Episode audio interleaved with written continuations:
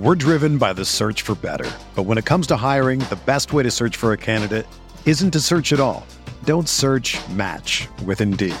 Indeed is your matching and hiring platform with over 350 million global monthly visitors, according to Indeed data, and a matching engine that helps you find quality candidates fast. Ditch the busy work. Use Indeed for scheduling, screening, and messaging so you can connect with candidates faster. Leveraging over 140 million qualifications and preferences every day, Indeed's matching engine is constantly learning from your preferences, so the more you use Indeed, the better it gets. Join more than 3.5 million businesses worldwide that use Indeed to hire great talent fast. And listeners of this show will get a $75 sponsored job credit to get your jobs more visibility at Indeed.com slash BlueWire. Just go to Indeed.com slash BlueWire right now and support our show by saying that you heard about Indeed on this podcast. That's Indeed.com slash BlueWire. Terms and conditions apply. Need to hire? You need Indeed. This podcast episode is brought to you by Coors Light. These days, everything is go, go, go. It's nonstop hustle all the time. Work, friends, family expect you to be on 24 7. Well, sometimes you just need to reach for a Coors Light because it's made to chill. Coors Light is cold lagered, cold filtered, and cold packaged. It's as crisp and refreshing as the Colorado Rockies. It is literally made to chill. Coors Light is the one I choose when I need to unwind. So when you want to hit reset, reach for the beer that's made to chill. Get Coors Light in the new look delivered straight to your door with Drizzly or Instacart. Celebrate responsibly. Coors Brewing Company, Golden, Colorado.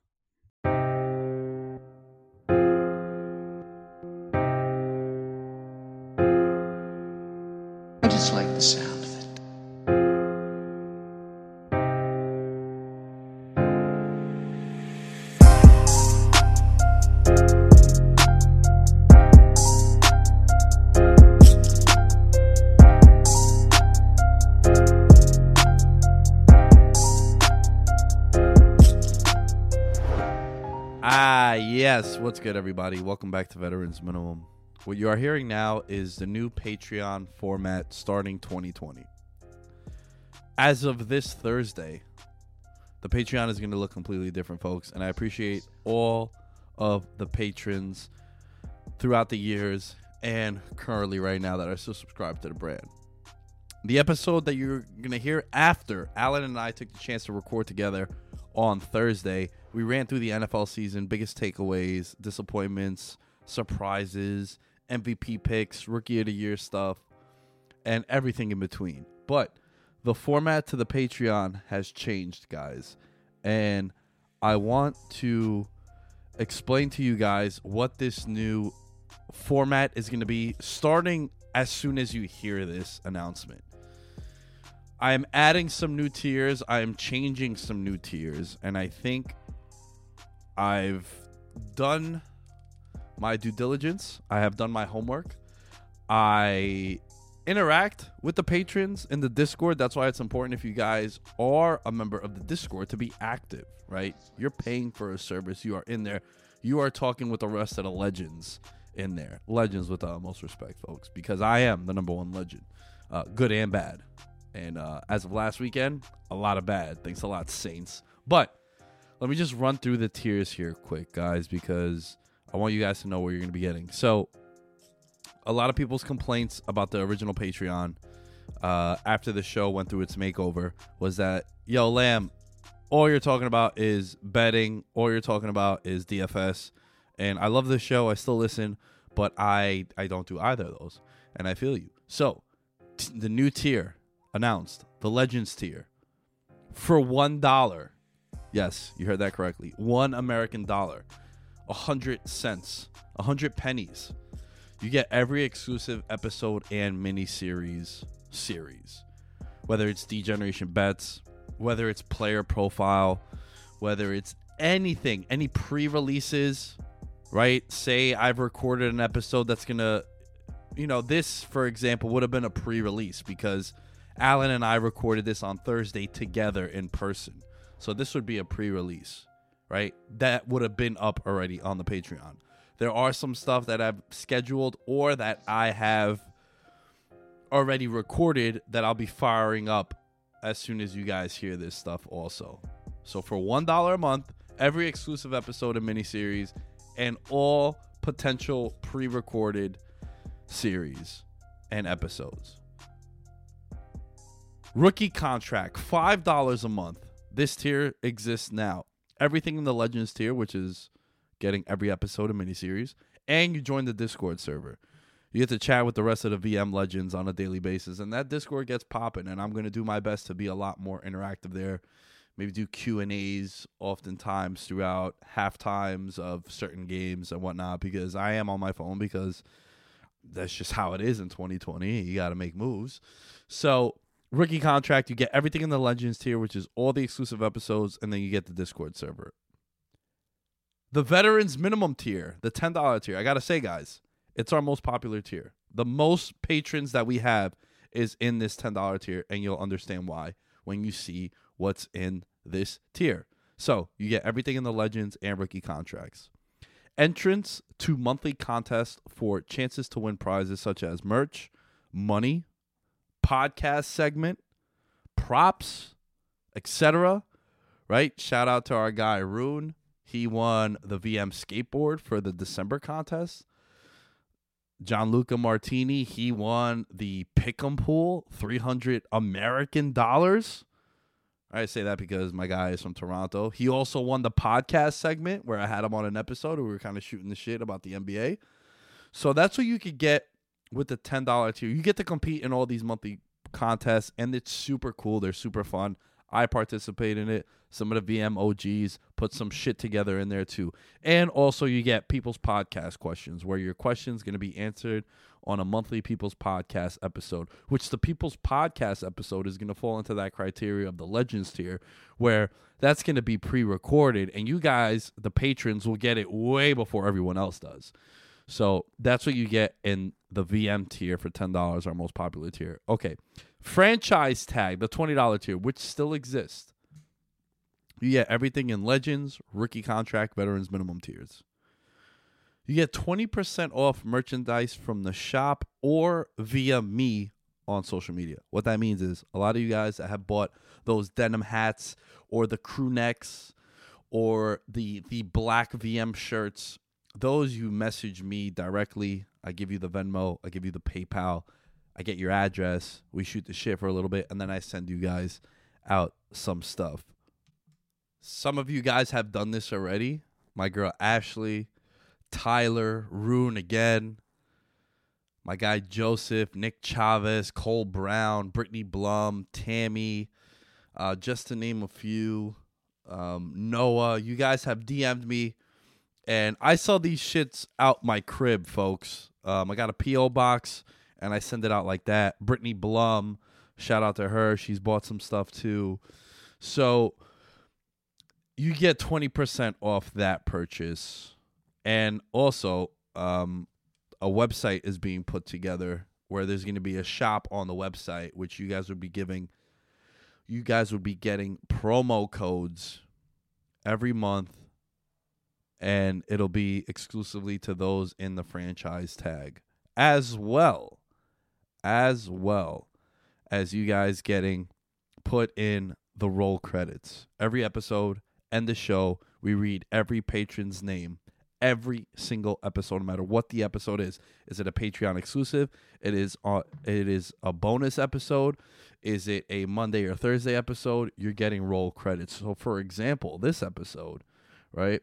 Daniel Gibson, Derek Pleiades, my girl KJH, Corey Johnson Hoops, Bo Clore, Ryan Pisner, Bills Mafia. I know you're sad, but you gotta love it.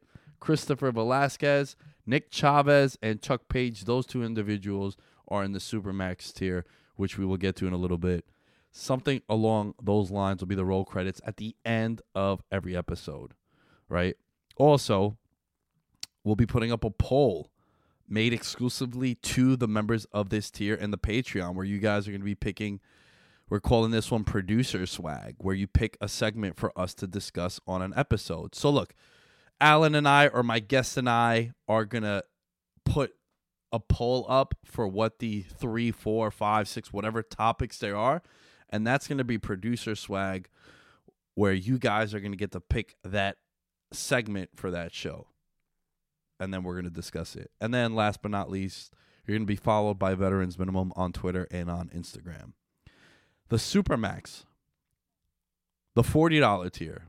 You get everything in Legends, rookie contract, Veterans Minimum, and franchise tag. You get cameo style shout outs on social media. Thank you. Saying something that you'd like us to say. So think of this tier as cameo, but it's not cameo because we don't have a cameo account. So if you're in the Supermax, you get cameo style shout outs once a month on the VM Instagram, and I'll be posting it on my Instagram as well and the Twitters and so on and so forth. You're going to get followed by me, right? I'll follow you. The rest of the VM crew will follow you guys. Monthly postcards saying thanks and most importantly, congrats, right? I ordered a shitload of postcards. Uh, handwriting, you'll you'll have proof of how trash my handwriting is, but you'll get that in the Supermax tier and all merchandise is going to be purchased at cost only. So you guys will be able to buy merch, whether it's from the shop or it's from me directly. Guys, you're looking at like 40 to 60% off roughly. Um so that's everything in the Supermax tier. And there's one more tier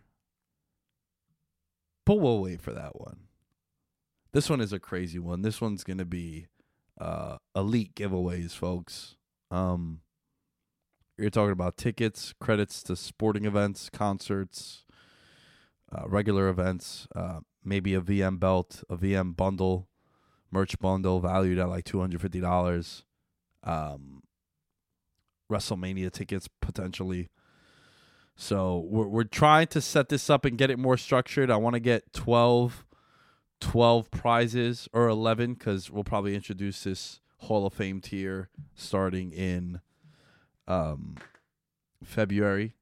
But yeah, for the time being, um, if you guys decide to join the Patreon, please be interactive in it because a lot more stuff is going to be pushed out and – look, this is a service that you guys are going to be paying for, and for us to provide you those services, you guys are going to need to contribute. So, on behalf of me, on behalf of Veterans Minimum, thank you all so much. The Patreon is patreon.com slash veterans minimum.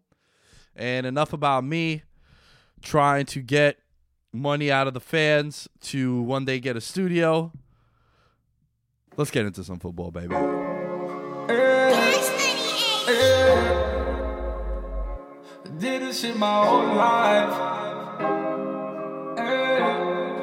It's actually Thursday night. We just finished recording the Thursday episode. Uh, I just figured with Alan, like, yo, this is kind of something we could discuss. Um, it's not really time sensitive. Just run through some of the regular season stuff, you know. Um, obviously we don't know the outcomes of the wild card games, but this is just like looking at the regular season, and we got some stuff here we want to run through you guys. Um, Alan, overall thoughts on the 2019 regular season, though? Started a little bit slow. Really picked up October, November. Maybe it was a one dud week in December, and then I thought the season ended up really good. Especially you look at some of those Seattle, San Fran games. So I'm pretty much satisfied with the regular season. Yeah, I would have to agree with you, man. I do think that uh, this regular season Such an NFC. Yeah, the NFC was dope because Yeah. what do we have? Like three teams with more than 12 wins? Four teams, I think. Yeah, like it's crazy that the Saints have to play a game. Right. Bless you. I do think that this should open up the idea of having the discussion for playoff seeding, right? Because I don't think. I think it's time to change it. The NFL is quick to adapt and make changes on the fly, right? And I think what we saw this year is that, you know, the winner of the NFC East shouldn't have hosted a playoff game. No, not at all. And I presented the idea, and I don't remember if I told you this or if you listened to me say this, but I think the best case scenario is if the reward you get for winning a division is you make the playoffs. Seeding shouldn't matter. Mm. I think the seeding should be the best six teams That's how you seed it by record. And if you go eight and eight and win the NFC South, you're gonna be the sixth seed if everyone else has more wins than you. But you're guaranteed a playoff spot. Yeah, so it'd be like it should be Eagles Saints this weekend. Right. This past weekend Oh, should have been weekend. Mm-hmm. Eagles, Eagles, and Saints. So, because I I, do, I don't think it's fair for a team like Seattle, who was literally their last game of the regular season, they were competing for a bye week. to- Actually, no, it was the sorry, three the three seed, seed. They yeah. would have been the three seed, but having a home game, which they deserve because they are one of the four best teams in the NFC, to have to go on the road to Philadelphia. And again, we're recording this prior to the outcomes of the game. Seattle might have won, they might have lost, but regardless, I don't think it's fair. I don't think it's fair that that 11 win Saints team had to go into Seattle to play the Beastquake, right? So I just don't think it's right. I think this year, if I was the NFL and every year they have like the the Super Bowl meeting, right? That weekend Goodell goes up and he talks to everyone like, "Yo, we're gonna make some changes and shit." I do think that it's something that needs to be discussed. Yeah, those meetings every year. NFL officiating will improve. We're going to tighten up the rule book. We're, uh, our refs are going to be well prepared to make sure this game's officiated properly. Yet, every season goes on, there are more and more controversial calls. There are more and more ridiculous penalties off clean hits. Defensive linemen are getting called roughing the passer by just simply hitting the quarterback properly. It's just all those meetings. I love to. I love to sit in and just wonder like what actually transpires in these meetings and how is it productive in any way. I like this regular season, but I think it's also a learning lesson. Uh, gonna speak to myself on this one too. We need to pump the brakes on some of the buzz and hype on whether it's teams or players. Hello, Um, Cleveland Browns. Well, not even Cleveland, but like Daniel. I know you were on Cleveland. Yeah, I wasn't on. That, that's why when people are like, "Yo, the Dude, Browns," everyone was on. A I'm lot. like, nah. Most people were on. Cle- I know you weren't. All right, congrats, but a lot of people were on Cleveland. Right, right. Like I, to me, Cleveland wasn't a disappointment All right. because I was on them. Because I, I, I think like stuff like that, it's all subjective to how you felt about them. Would you agree? Yeah, it's fair. Like if you had It's just hard. How can you not be excited by that roster? That's right, no excitement is one thing, but like expectations is another. Okay. Right. So like me, a disappointment for me this year would have been a team like the Atlanta Falcons. Falcons, who I had in the NFC title game, and them to be out of the playoffs by week eight. That's a disappointment. But uh, so I think it's it all depends on what your expectations for a certain Totally. team were. Yeah. So like for me, not disappointed in the Bears, not disappointed in the Browns. Uh, two and zero on my win total bets. Those were my two. I went four and two on the year, but two and zero on my best bets. Those two were my favorite ones. Like I was so confident in both of them not being as good as people thought they would. teams like the Falcons and Chargers, I was like, ah, how can you flop like this? Yeah, Chargers one was super. Like Chargers one is disappointing for me because I was super high on them. So tha that's what I'm trying to say. What was what was something disappointing for you? Man, I was really excited about the Browns. I I keep going back to them. It's just that roster, just how much talent they accumulated, and now it's just okay. John Dorsey got fired. Freddie Kitchens, well deserved, got fired. It's just I can't believe they flopped like this because there was real momentum behind them, and it just seemed like things were starting to click. And that division, I, I didn't think Baltimore was going to be this good. I knew Pittsburgh was going to dip just because of the amount of playmakers they lost. It's just I thought that division was there for a taking, to see them crash like that was pretty disappointing. And and the Chargers as well. I thought the Chargers, especially come off last year, I just think everything. I thought they were moving in the right direction. I do like Anthony Lynn, but I just think never really building an offensive line, and Rivers just completely falling off the hill. I think that's kind of like what those are like the two teams for me. The Browns and Chargers was disappointing. Besides that, if anything else was disappointing, just I thought the fishing was as worse as it could ever could be. Like, I thought the fishing was just brutal this year, especially with with the hitting or you know pass rushers getting called for roughing the passer when it really had no business being roughing the passer. You know players just making clean tackles yet they still get penalized. It's just things like that. Or oh my god, I'll never forget this. Keanu Neal tears his Achilles and he throws Oh my god, the flag! Yes, They threw bro. a 50 yard penalty for a guy who was just showing frustration. Like, Fuck, the dude knew he. That's one of the worst moments of the league. Like, dude, and it affected the drive. They scored a touchdown on the drive, and the Colts won by like four points. Like, that was a big moment. yo, I always say this as someone that has torn his ACL. When I stepped out of bounds in that rough touch football game, and I got hit from behind, I knew I fucked up my knee. Mm-hmm. I didn't need the doctor to tell me. The doctor just confirmed it. But like, yo, no one knows their body better than you do. Yeah. Right? So like if you're like, yo, bro, I can't lift my shoulder like past this, it's like, all right, you probably have some rotator cuff issues.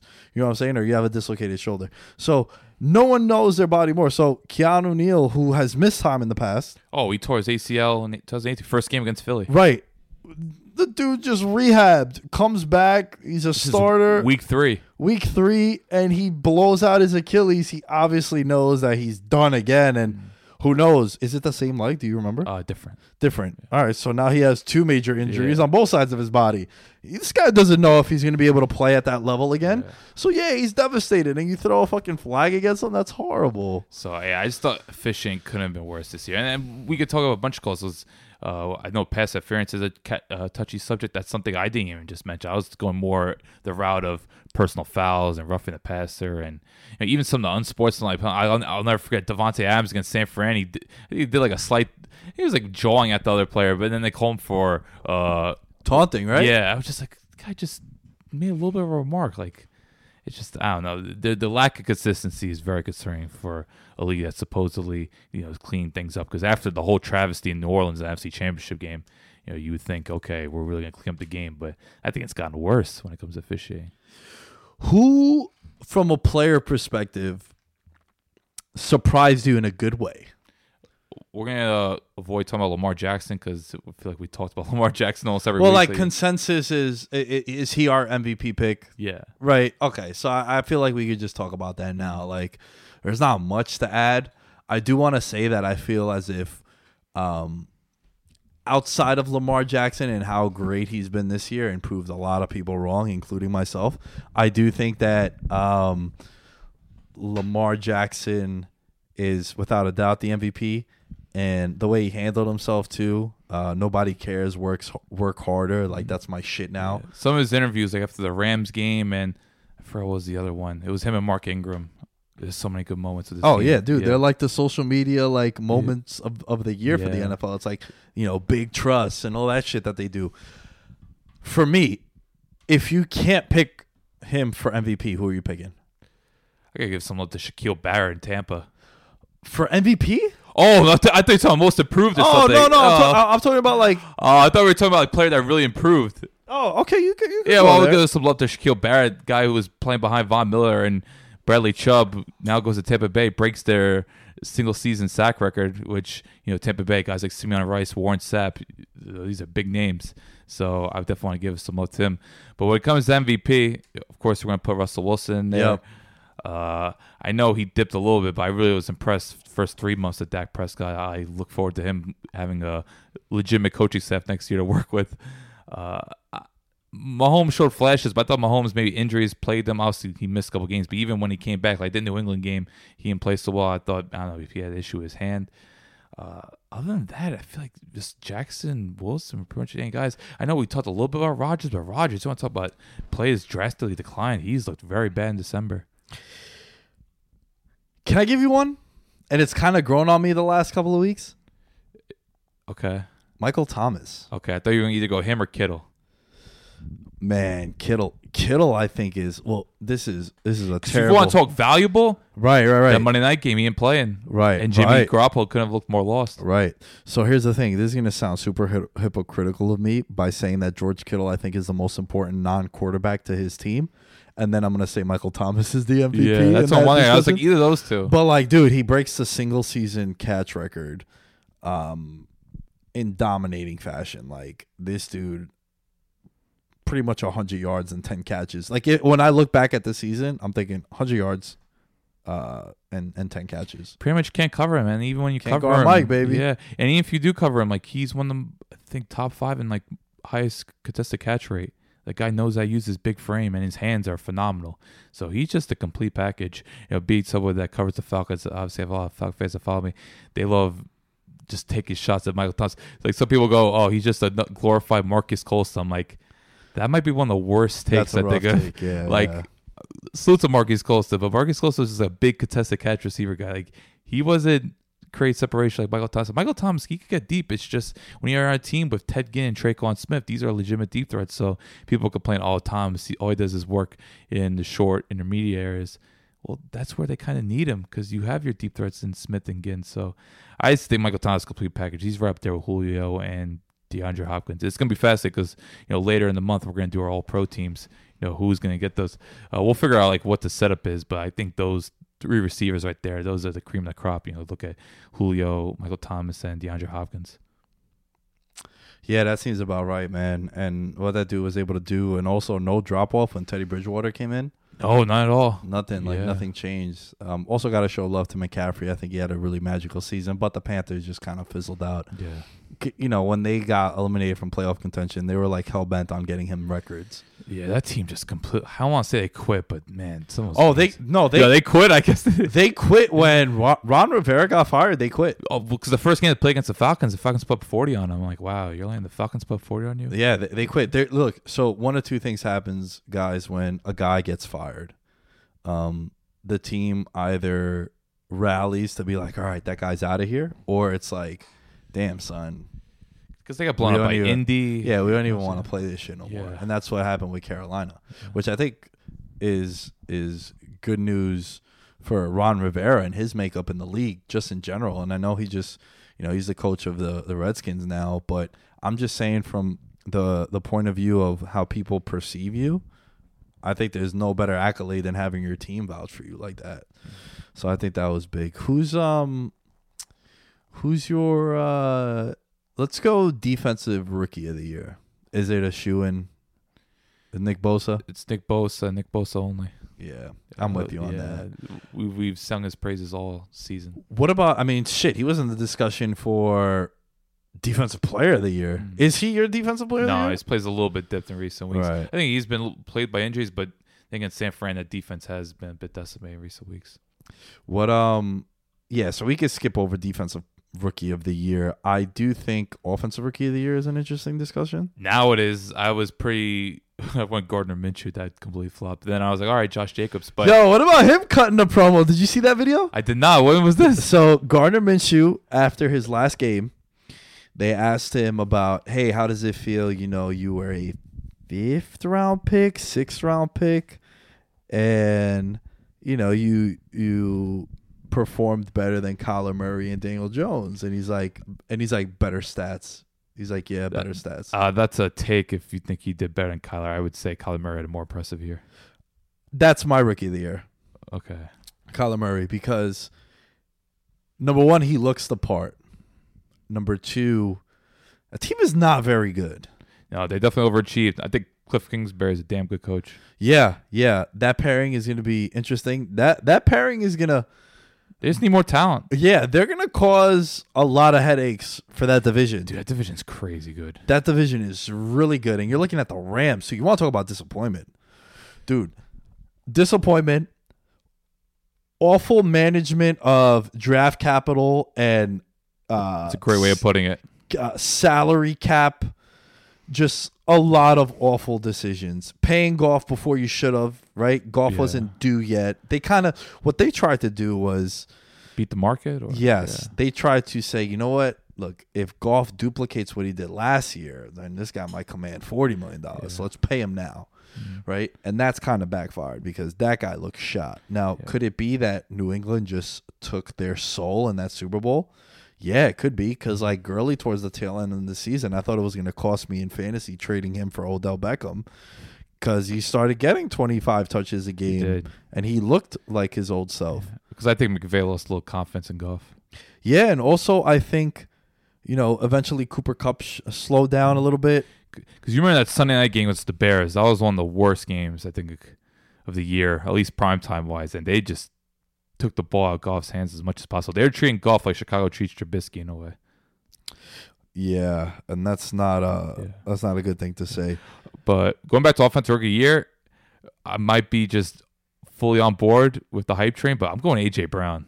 Damn. So you think though he was kind of di- like he- disappeared the first half of the year? Really? Uh, he got going against you guys. I was about to say he did, he did, Yeah. he, he did Yo, quite well, listen. just like every playmaker did. I was I was furious that week because like he was like 0.6 percent owned in the Milly Maker. He had two touchdowns in like the first quarter or like first half. he took a 51 yard slant And I house. remember texting my buddy Danny, who I do DFS with. I'm like, dude, dude, you know what? Like, is it even worth it to fucking do all this research? Mm-hmm. And then you have AJ Brown just scoring two touchdowns in the first quarter. Like, it's just, it was just so frustrating. But then, you know, like, this guy's a baller now. Yeah, I think he ended the season with touchdown four consecutive games. A lot of these touchdowns like 40, 50 yards. Like yeah, game records, man. Yeah. And what about like getting end arounds? Mhm. You know, like this wasn't a guy who was just a one trick pony. Like this guy's a, a he's a bowler, man. Mm-hmm. I think he's the most complete receiver in a draft class that's obviously stacked. You have guys like Deebo Samuel, DK Metcalf, uh, Terry McLaurin. I think Terry McLaurin was on a better team. He would get some more consideration.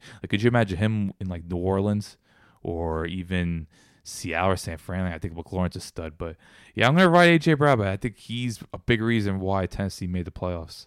So yeah, I'm gonna roll with him. I feel bad for Josh Jacobs though, because I do think he was really impressive. hmm Yeah, Josh Jacobs, he was he was kind of a shoe in, and then he kind of like Got injured, which didn't help. he got injured, and then he kind of wasn't playing. And I think AJ Brown, if you're of a believer where like rewards someone for being on a really good team, But like the thing a- is, I think he really elevated that team. I don't think it was just him. Like he really those big plays is like 40, 50 yards. Even that that Saints game, he took an end around. Like that was crazy. A guy his size taking end around forty yards. Like, I really think one of the biggest reasons why Tennessee made the playoffs is just AJ Brown elevating. him. Just- They need that game breaking playmaker because you know Corey Davis is a decent option, but he's not someone that could really be relied relied upon as a number one target. So yeah, I think between Tannehill and coming in and then you know AJ Brown's emergence and then obviously Derrick Henry doing what he did. It's the biggest reason why. Because Tennessee's defense was never the issue. They are a solid unit. They got the job done. They're not gonna they're not gonna overwhelm opposing teams, but they're not gonna lose games. It was on the offense, and that's why I think what AJ Brown did was so special. this one is going to get interesting. Defensive Player of the Year. I'm still going Gilmore. Okay, I was too. I, thought I, know DeVante Parker took a soul, but that's one game. Nah, man. You know what's crazy, dude? Remember, like week eight, nine, I was saying like he's not gonna win it, but he should be in the discussion. He's getting big consideration still. and then, man, he kind of just like the the the Cowboy game. The momentum started to pick up, and then he had another game where he shut down someone really, really good. Then he he started racking up the stats against the Bengals. Right. Then he started getting the pick sixes and getting some interceptions. Um, I think he's I think he's top ten in interceptions. I want to say he's tied for the league lead. If uh, I'm pulling up NFL.com, but I think him Is and he really? him I think those last couple of weeks really elevated him and put him in the discussion. One. Yeah, dude, six. He had six interceptions. Uh, can you guess the other two? Another two players had six interceptions this year. I'm I couldn't even tell you. All right, how about this? Who's the second best corner in your opinion in football? It's either Tre'Davious White That's- or that's one of them. or Jaire Alexander or Jalen Ramsey. Okay, so Tre'Davious White also had six interceptions. Yeah. Uh, the third guy, Some of those Duck Hodges, Duck Hodges helped them with yeah, that. yeah, The, the the third guy. I'll be completely honest with you guys. no idea who he is. No idea who he is. Who? No, I know who he is. Oh, okay. Never would have guessed him. Okay. Anthony Harris from the Vikings. Okay, he had two picks opening weekend against Atlanta, so Matt Ryan threw some errant passes in direction. But I've seen Anthony Harris make. Uh, he picked off Rodgers the Monday night game. Yep. So he's capitalized on a couple of bad decisions by some stellar Yeah, quarterbacks. yeah, but yeah. yeah, he's actually a decent player, so good for him. Yeah. Um, yeah, man. So Stephon Gilmore, I, I thought there'd be a little bit more of a dispute, but I'm sure. Well, TJ Watt's your guy. TJ Watt, baby. I yo, I tweeted this like week three. They whenever they played the Chargers, I think it was the Chargers. It was, it was a prime time game. It was a primetime game. Yeah. And you were like, delete this. And I was like, bro, he's better than JJ Watt. Oh, I'll eat my words. He's a stud. He's made so many plays this year, and it's not just the sacks and the pressure. Like he'll even force some fumbles. I think it was against maybe the Ravens. Like, he Yo, what about punched in pass coverage too for a guy Oh, of yeah, his picked off size? Like Kyler Murray. Not even the pick. Like Yeah. something, you know, you can get lucky sometimes, but But he can move in space. move, yeah. yeah, Because you see some players like Clowney, they'll in coverage. It's like, oh, what's going on? here? yeah, But TJ Watt, this guy is just a freak athlete. So, Yeah. no, he's definitely great. I think he deserves consideration. You know, PFF loves Eric Kendricks. I do think Eric, you know, it's hard for a linebacker when I do think Eric Kendricks had a really good year. Dude, we haven't mentioned Aaron Donald. Aaron Donald's still the most dominant defensive player in the league, and that's not really much of a debate. It's just I think whether it's the Rams not being as good defensively or just you know, Donald maybe by his standards didn't play like he wasn't as dominant, but still like no one could block that man. He's just ferocious. So yeah, I think Donald he won't win it, but he definitely deserves consideration. I think that just the fact that they got humbled so badly by the Ravens on Monday night, it just look whenever prime time matters, but also just perception. And it doesn't matter how good you are, but if you're on a team that kind of falters, it's going to hurt your stock unless you're just someone that surpasses like every week you're just doing something crazy. And you know, Aaron Donald probably does that, but it's just not enough where, especially for an interior tackle, that's kind of hard position. I want to set up this little uh, game slash uh, talking point as we wind down this show. We have a couple of teams that have either hired a head coach or it's a head coach position that's available.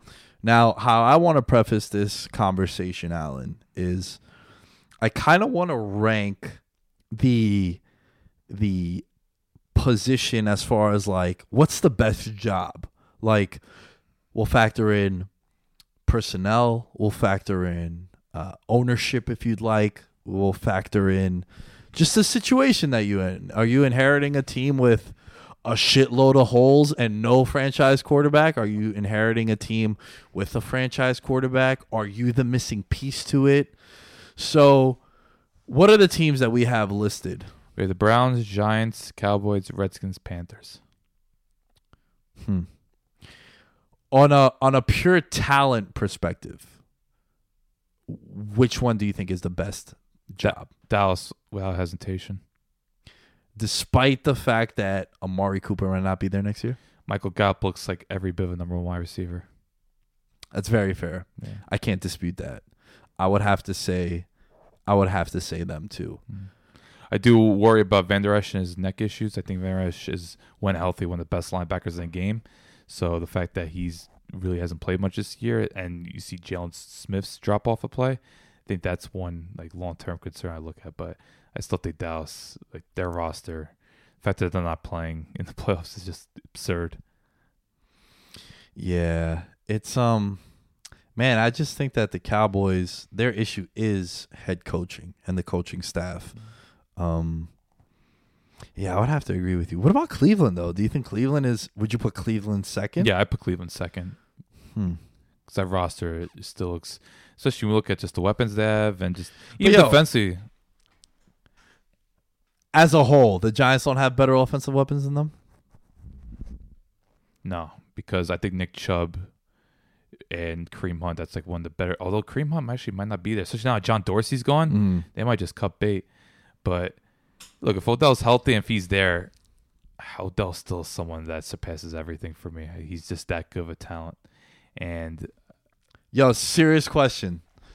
Baker Mayfield or Daniel Jones? I still lean Baker, but I don't say with much confidence.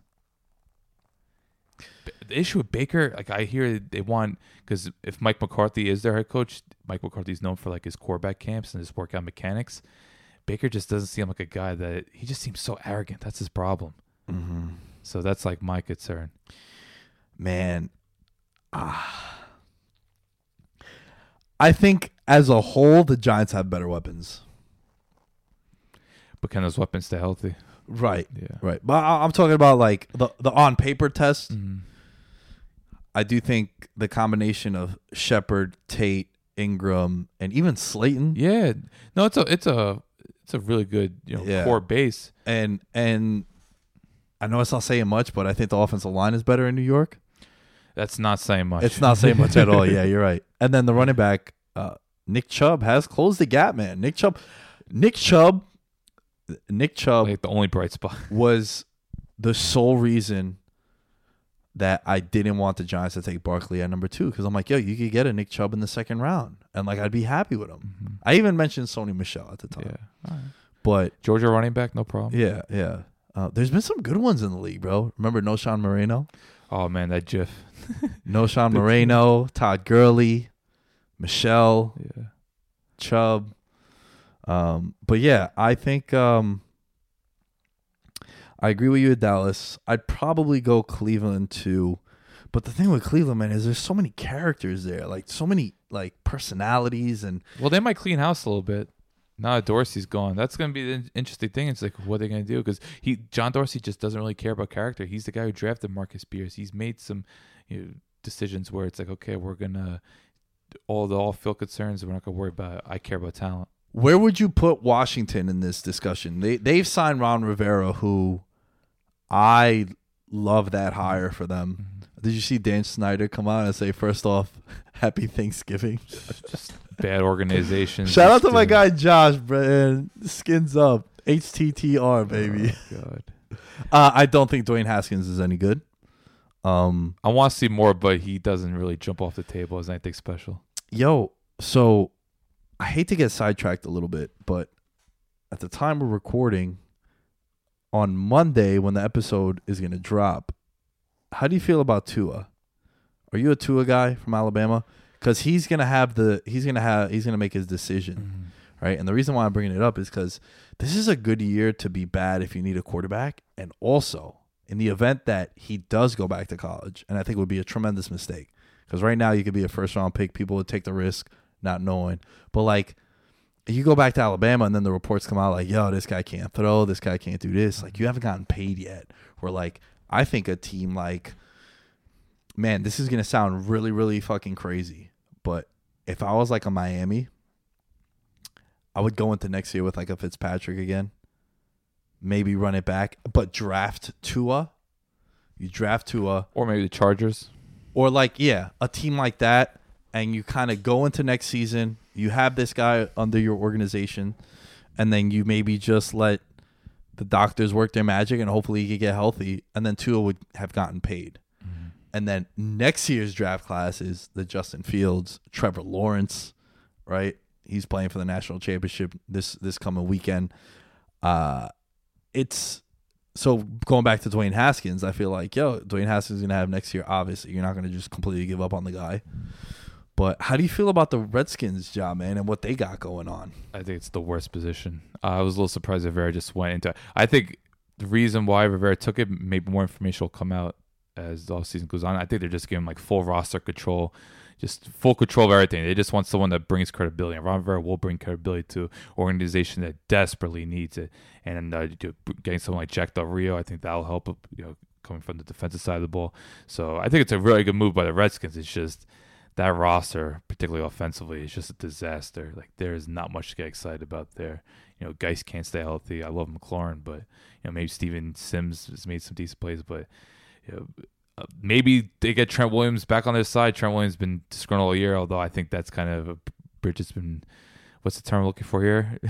Uh, it, it- it's a burn bridge. Yeah, burn Like, bridge. bur- There we go. Yeah, bridges over there. Yeah, It's- it's a I, I just yeah. think they've just made so many moves that are unforgivable. But I, I am excited the fact that they might get Chase Young's crazy. The uh, guy Chase Young, Ryan Kerrigan, Daron Payne, Jonathan Allen. That's our front four that I don't think many offense lines want to see. So, but it's just offensively, the Redskins are as bad as it gets. Uh, There's not much to get excited about there. So I think it's going to be a two, three year process for Ron Rivera. Yeah, I, I can't believe I really wanted him. I think he's a, he's a perfect guy to change the culture. He's a guy who they had to not just give him money, but they had to give him it's like complete or all free camera for few refuse. Like he, they just had to give him like complete control of everything. Like all right, do whatever you want. Because in Carolina, they kind of never really gave him that full control.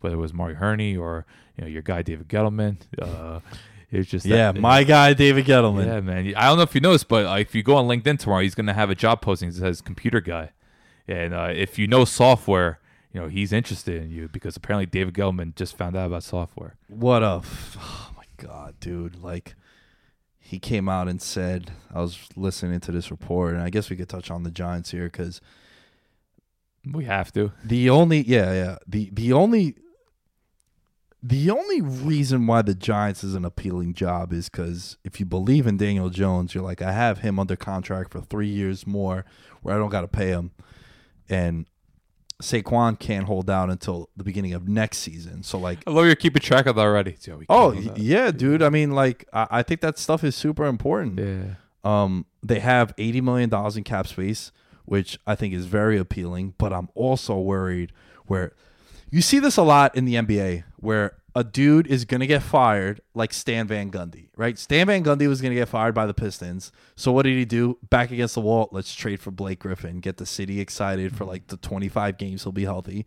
And then what? Detroit now has that contract. Ain't nobody trading for Blake Griffin. What happened to Van Gundy? Bye bye. Good luck on your future endeavors. I liked him as a coach in Miami. That's fine. but it happens all the time. And like I'm worried that Gettleman is just gonna do some dumb, dumb decisions, which he's done dumb decisions. Yeah, like how much is he gonna pay Leonard Williams? oh my god, dude. He like he shouldn't make more than ten million dollars. I'm sorry. I don't think he's a guy that's good. I don't think he's a guy He's not that the wants, Fritz Baker. He's not. He's he, he's Just a run stuff. He's just a run stuffer. Like, dude, I need if I'm gonna give you like, you gotta get some sacks. You gotta get some pressures. yeah. That's the league. And you didn't show me anything. Yeah. And I think ultimately they're gonna pay him, and I'm gonna be furious because they gave up so much for him. Yeah, a did. third and a fifth round pick. but it's just I think Gettleman's saw data. That's the problem. Yeah. and it's just in this league where you see these organizations evolving. Like look what Harbaugh's done in Baltimore. Look at Kyle Shanahan in San Francisco. You know, the list goes on. Even though Green Bay's looked kind of flat these past few weeks, I think what they're doing, Matt Lafleur, and um, I'm blanking on their GM, but you saw what their GM did with them. You want to talk about winning the offseason? Green Bay won the offseason. Like they splurged defensively and they reaped the benefits of it. So it's just I don't know how you could trust a guy like Dave Gettleman coming on these press conferences. Just I don't know. It does not inspire much confidence. I do think the Giants have a good young core offensively, but there's just a lot of work to defensively. Like they just need speed. They need pass rushers. They need stability at quarter. Just anything you could imagine, they need it. So uh, I think if you want to rank them, well, before that, I think we should touch on the Panthers. They've been kind of Yeah, I was gonna bring up the Yeah. Panthers too. Uh, I like some of their stuff offensively. Um, obviously McCaffrey. I like the two wide receivers. I think those two wide receivers. Love. DJ Moore, man. Love DJ Moore. Love Curtis Samuel. I think it's two guys that, man, could we get them a quarterback that they could play with for more than eight games? Yeah, and they could be. There are receivers that you can use in a variety of different ways. Whether Hell yeah, on very versatile. jet sweeps or end arounds. Like they are very fun, great player. Uh, Samuel in particular, like he's someone that's very exciting. DJ Moore is just a stud in general. Can I give you a guy? Can you envision a guy like AJ Green on this team? Like that big Wow, body, a stack 'em up. veteran, a veteran presence, a guy that can maybe like show these guys some of the like the, because yo, it, it's it shouldn't be taken for granted what Emmanuel Sanders has done for the Niners, like that veteran presence. Who was who was the uh, who's the oldest guy in that locker room at wide receiver for them? Kendrick Kenyon Bourne, yeah, Or like Goodwin, who's not your receiver anymore. right, he's like a track star, and Yeah. he shit. I think he's been inactive for like half the They, season. they had him gunning on special teams. Yeah, yeah. So I think that could be something that could definitely elevate this team. But for me, if I had to rank these, um, with all things considered, Cowboys one. Number two, man, it's a toss up between the Giants and the Browns for me because the Giants got all that cap space. I think you could go out there and be like, yo, let's get a left guard. Actually, no, Hernandez plays left guard. Let's go get a right tackle or Yeah. oh, you need a oh, full left tackle. Yeah, oh man, Solder. Yeah, let's go get a left tackle. Let's go get some corners. Let's get some linebackers. Edge rusher.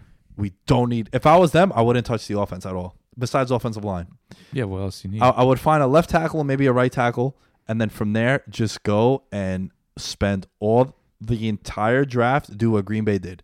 Do what Green Bay did this last yeah, offseason. get two talented pass rushers. Get a strong safety in Amos. Get yes, yes. Yeah. Just go and splurge the offseason on your defense and in the draft. So I'll go I'll go Dallas, Giants, Browns, Panthers, Redskins. Okay, I'm going Cowboys, Browns, Panthers, Giants, Redskins because I'm taking consideration Gettleman. I just would not want to work with him. Hey, that's Yeah. completely fair, man. Yeah. That's completely but fair. I think Carolina, they're they have to kind of move on from certain old like some of their core players that are getting older now. Guys like Greg Olsen, uh, maybe even someone like a Mario Addison, and just they have some players on our roster just kind of been there for a long time, and they're just not exactly productive anymore.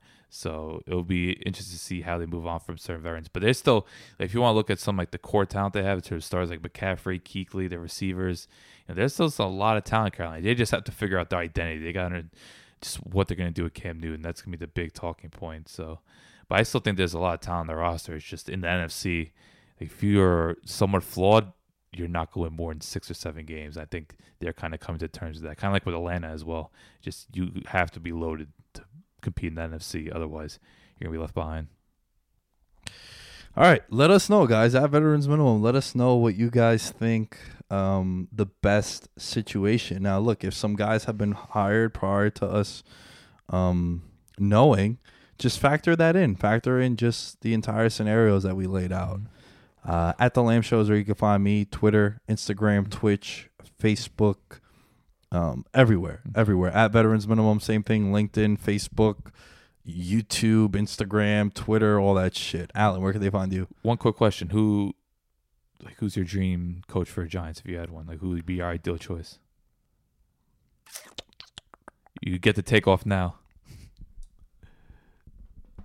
By default, I'm gonna go McCarthy. Okay. Man, McCarthy and Gettleman together. That I know, I know, I know. it's a lot I stuff. I would like I would like the package of like Josh McDaniels and that goo that dude from New England. That's like the hot Yeah. uh, GM prospect. Like, yeah, Those linked with Houston. Yeah. right. Let me get both of them. I would love that package. I don't think it's like Well, Matt, you don't want Matt Rhule? You know what, man? I don't know much about him. Okay, he's getting a lot of. I know, I know, because he's also turned that Baylor program around because they got hit with some sanctions and they had that whole like rape scandal That's right. and um, that that former head coach got fired and whatnot. So yeah, and he's turned them around. But I don't know, man. I'm always a little skeptical of the college guy coming up. You know, like man, even Chip Kelly was this like revolutionary guy, and he worked for what two and a half years, and Pretty he's, much. he's out the league. Yeah. So I don't know. It's not. I don't think it's sustainable. It's All right. but but then again, we we sang Kliff Kingsbury's praises Mm-hmm. before, so Short sample size, but it's right, right. But he looks the part, and it it, it, it seems as if they just need talent, you know. So yeah, where can they where can they find you? Alan underscore Stirk. That's A double L E N underscore S T R K. Thank you guys for listening. and We'll catch you guys on Thursday.